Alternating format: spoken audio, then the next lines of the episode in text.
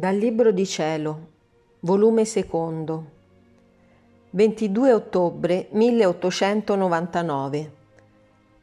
Gesù le mostra i pregi della croce.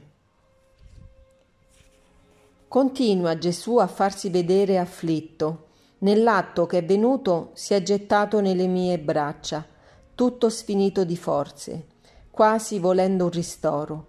Mi ha partecipato qualche poco delle sue sofferenze e dopo mi ha detto: «Figlia mia, la via della croce è una via battuta di stelle e conforme si cammina. Quelle stelle si cambiano in soli luminosissimi. Quale felicità sarà dell'anima per tutta l'eternità l'essere circondata da questi soli? Poi, il premio grande che do alla croce è tanto che non c'è misura né di larghezza né di lunghezza.